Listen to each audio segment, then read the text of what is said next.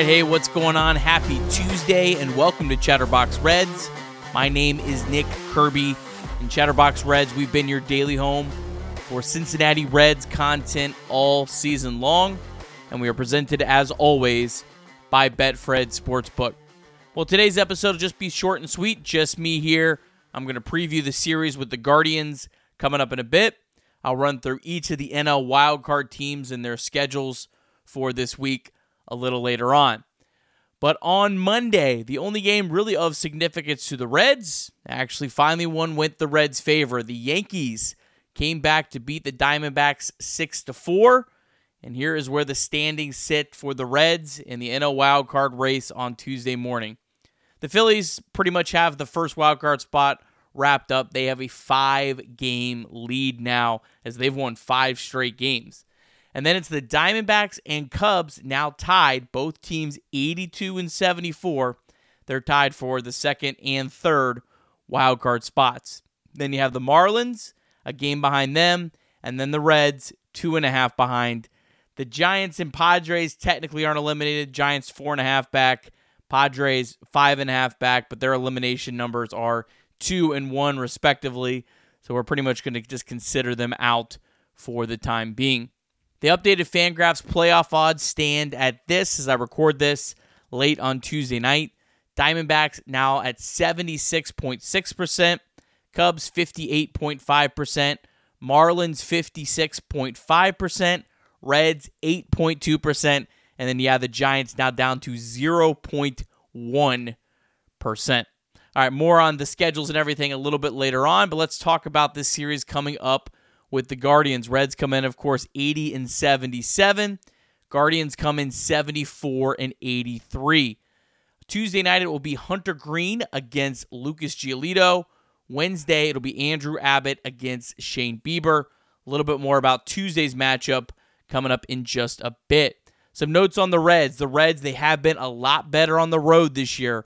Reds 42 and 34 on the road versus just 38 and 44 at home and they've been even better since the beginning of the year. Reds are 41 and 25 on the road since April 28th. Basically, that is after that ugly four game sweep against the Pittsburgh Pirates in Pittsburgh uh, back in late April. Matt McLain expected to be activated off the IL. Will he be in the lineup? Will he be playing second? Will he be DHing? What what will that mean for the rest of the lineup? We'll have to see what David Bell decides to put out there on Tuesday night. Some other notes on players for the Reds. TJ Friedl comes in absolutely red hot, hitting 395 with a 500 on base percentage and five home runs in the last 13 games. Of course, in that Pittsburgh series, Friedl reached base in 12 of his 14 plate appearances, homering in each game. One of them, of course, was an inside the park home run. Christian Encarnacion Strand also comes in hitting hot. He's hitting 379 with seven home runs, OPS over 1150 in his last 19 games. And then Noelvi Marte hitting 379 in the month of September. All right, some more on the Guardians. They were officially eliminated from the postseason uh, last week on September 22nd. But this series is a little bit different for them. This is their last home series of the year, which does feel a little bit weird. Most teams uh, are playing either a full week on the road or a full week at home. But Tuesday, Wednesday, that's it for them at home. And it's also the last home series for Terry Francona as the Guardians manager. So, Guardians, a team out of the race, but certainly you would think they're going to want to play well in the final games at home for their uh, long-standing, well, well-beloved manager Terry Francona. So that's definitely something of note. They're going to be sort of honoring him on Wednesday. He's kind of in the same boat as Joey Votto, where he didn't really want any accolades, but uh, the Guardians are going to give it to him nonetheless. Guardians, they were 45 and 45 in the first half, but just 29 and 38 in the second half. Two and five in their last seven coming in. They have been a pretty pretty good team at home this year, though. 41 and 38 at home versus just 33 and 45 on the road. Good note for the Reds: they are 19 and 25 against the NL this year. Uh, Guardians hitters, they uh, come in as you might expect. They have the lowest strikeout rate in baseball, a high contact team, but that also comes with a price. They have the fewest home runs in Major League Baseball. Guardians have just 118 home runs. The next fewest team is the Nationals at 146. So they are dead last in home runs and by quite a large margin. Uh, Guardians hitters uh, also have the lowest hard hit rate in the American League. Guardians are a very good defensive team. They rank eighth in outs above average, and they have several individual players that rank very, very high. Andres Gimenez, uh, Steven Kwan, Jose Ramirez, Gabriel uh, Arias, some really, really good defenders, and even Josh Naylor uh, also ranks very well. Uh, the Cleveland bullpen, though, they have a 5.19 ERA in the month of September. Emmanuel Clase, the closer, he does lead Major League Baseball with 42 saves, but he also leads Major League Baseball with 12 blown saves, struggling a little bit of late as well. The Guardians lineup, they lead off with Steven Kwan. He's top 10 in the American League in hits, runs, doubles, and triples. Jose Ramirez, uh, Mr. Steady, batting second. He's 10th in the American League in OPS. He, believe it or not, ranks 11th all time in uh, Guardians Indians uh, wins above replacement. Then you have the Naylor brothers. Josh Naylor playing first base, having a great year, hitting 307 with a 127 WRC plus. And then his brother Bo, the rookie, uh, highly ranked prospect, hitting 318 with two home runs, OPS over a thousand in the month of September.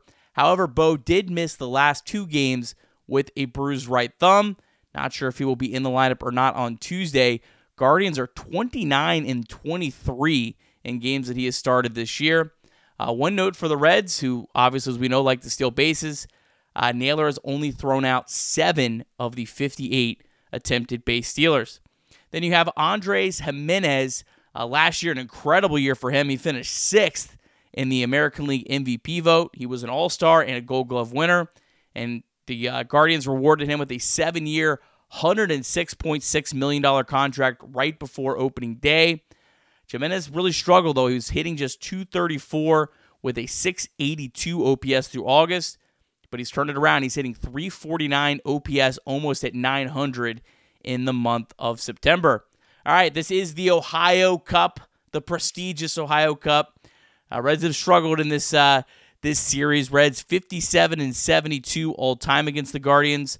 Uh, Reds 26 and 39 all time at Progressive Field. Reds have not won the Ohio Cup since 2014, although the two teams have tied each the last two years, and they also tied in 2017. Uh, the Reds last year was a weird year. They won both games in Cleveland, but they lost both games in Cincinnati. And so here this year, Reds split the first two games at GABP. Uh, Reds lost the first game 3 0. Logan Allen threw six shutout innings. However, he is on the IL right now. Reds won that second game 7 to 2. So the Reds would have to sweep this series to finally take back the Ohio Cup. And then maybe they could just take it back and then just uh, uh, tie them for the next 10 years and just kind of give it back to them that way. All right, Tuesday's matchup. This is at 6:10 p.m. So a weird start time. Guardians play their home games very, very early. So 6:10 p.m. Set your alarms. Get get ready for this one. It will be Lucas Giolito. Reds will be seeing him again uh, in a different uniform Giolito 8 and 14 with a 4.60 ERA on the season. He's had a wild year.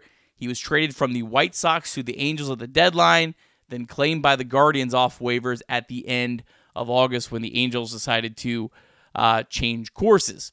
21 starts with the White Sox. He had a 3.79 ERA. Six starts with the Angels. It went really bad. 6.89 ERA. Four starts with the Guardians, 5.64 ERA, but that might be a little bit misleading because he gave up nine earned runs in that first start. But in his last three starts since, he does have a 2.33 ERA, so pitching a lot better of late. And then that start at the end of August, one of his last starts with the Angels uh, against the Reds, six innings pitched, five hits, four runs, but only one of them was an earned run, uh, nine strikeouts, and two walks. Uh, Giolito got 14 whiffs on his changeup and six on his slider in that start. Uh, so the Reds really struggled uh, versus Giolito's changeup and slider. And Giolito did give up one home run in that game, and it was to none other than Matt McLain, who's expected to be uh, back on Tuesday. For the Reds, it's Hunter Greene, four and six with a 4.24 ERA, but he has just been pitching outstanding of late. Last four starts, he's got a 1.50 ERA, only walked seven batters, and struck out 35 in 24 innings. And Hunter Greene, really for the year, has been a lot better and really throughout his career on the road versus Great America Ballpark. Great America Ballpark, his ERA, even with the good starts of late, is 5.13 on the air, but on the road, he's got a 3.68 ERA. Greene has never faced the Guardians. This will be his first ever appearance against Cleveland.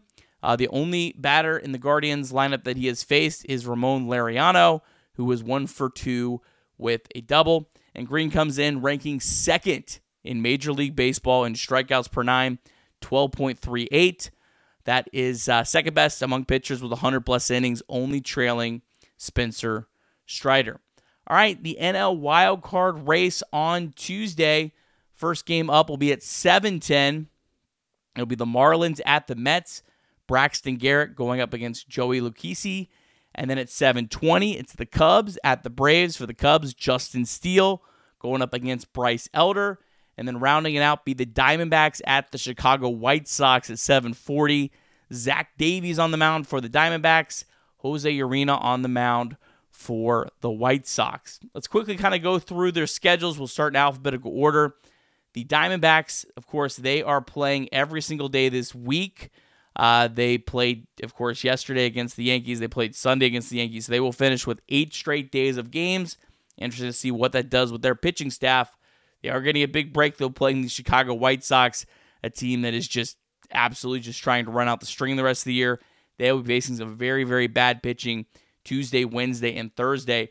Wednesday and Thursday are both day games, uh, so that'll be interesting. And then they come back to Arizona and they will play the Houston Astros over the weekend, and that's very interesting. So something, another layer to this whole thing to watch. So the Astros at the moment uh, they hold the third and final AL wildcard spot. They have a game and a half lead on the Mariners. They're playing two more games against the Mariners.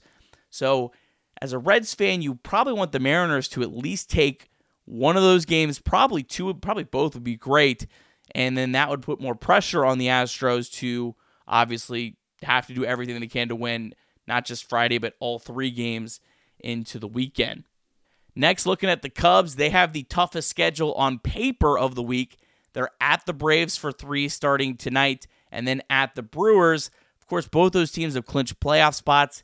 Really hard to know what they're up against. Uh, look at the starting pitchers, at least to what Fangraphs is projecting for the Braves: Bryce Elder, Darius Vines, and Dylan Dodd. those are the starters for the Braves. They will miss Corbin Burnes for the Brewers. Likely be Woodruff, Peralta, and Houser. But again, you don't even know those guys if they're maybe just going to pitch them four or five innings just to get them some work before the playoffs next week. So be really interesting. Obviously, the Braves still have a great lineup. The Braves were off on Monday, so you would expect that they're probably going to put at least most of their their A lineup out there, and obviously they can score a lot of runs. Positive, Cubs are below 500 on the road this year, 37 and 38, and they are also 10 games under 500 against teams above 500 at 33 and 43. All right, and then lastly, the Miami Marlins. Of course, they start with the Mets. Uh, Mets, they did get swept over the weekend by the Phillies, but the Mets overall have been playing a lot better baseball. Uh, Tuesday, they're going to face Kodai Senga, who has just been on a really good roll of late. Beat the uh, the Marlins uh, just last week, uh, so they'll face some pretty tough pitching in the series. I think the Mets will will definitely play them tough. That is in New York on the road. And then the Marlins will finish the season at the Pittsburgh Pirates, who we know are playing really well of late. They just won a series against the Cubs and the Reds. Uh, probably Friday and Saturday they'll face some some uh, rough pitching, but Sunday does look like it'll be Mitch Keller in that finale. Uh, so hopefully uh, the Mets and Pirates are, are motivated to finish the year strong and and play a little bit of spoiler. If you're wondering, the Reds hold the tiebreaker over the Diamondbacks and the Cubs, but they lose the di- tiebreaker to the Marlins. In the event somehow all four teams end up tied, would be actually very beneficial to the Reds. Marlins would get the second wild card spot, Reds would get number three. So just to kind of give you a rough idea of what the Reds would need to go their way. Obviously, at this point, it's it's you know almost a miracle, but hey, it's still an eight percent chance, and we'll uh, we'll ride it out to the end. So if the Reds were to go five and zero, oh, obviously that would be great. Reds end the year on a six game winning streak. They've done that several times this year, so not impossible. But if the Reds go five and zero, oh, the easiest path for the Reds to get in would be the Marlins going three and three or worse, and then you just need one of the Diamondbacks or Cubs to go three and three or worse. So again, if the Reds did somehow go five and zero, I think they would have a pretty realistic chance uh, of uh, of making the postseason um, because with these teams and, and kind of how inconsistent they've been, a lot of them on the road, I think that would be very likely to happen that you could have that go your way. And then if the Reds were to go four and one, the easiest path would be the Marlins going two and four or worse, and then you would need one of the Diamondbacks or Cubs to go two and four or worse. So every day we'll see if the Reds could just kind of hang around a little bit longer. You get into the weekend, you put a little bit more pressure on these other teams, and uh, we'll see what happens. Either way, it's been an incredible season. It's been a lot of fun. Really appreciate everyone who tunes in each day, listens. Um, really appreciate each and every one of you. Of course, be sure to check out Off the Bench, 10 a.m. Chatterbox Sports on YouTube. Uh, Trace and the guys will be discussing the Bengals Monday Night Football game and maybe a little bit of Reds talk as well. So be sure to check that out. Trace will be live with Craig Sandlin around 8:30 p.m. for Chatterbox Reds live on YouTube. I will be in attendance in Cleveland, hopefully bring some Reds wins the next few days. But our guy Craig Sandlin will be filling in with Trey, So be sure to check that out. And then, of course, it will be available in podcast form. I'll jump in and give a little bit of extra thoughts uh, on the game tomorrow morning. Thank you to everyone who's left us a five star review wherever you listen to this podcast. If you haven't yet, take two seconds to do that. We would really appreciate that. Uh, and really just can't say enough how much we appreciate everyone that continues to listen to the show and keep us on the airways. Well, I hope that you have a fantastic Tuesday. Don't stop believing.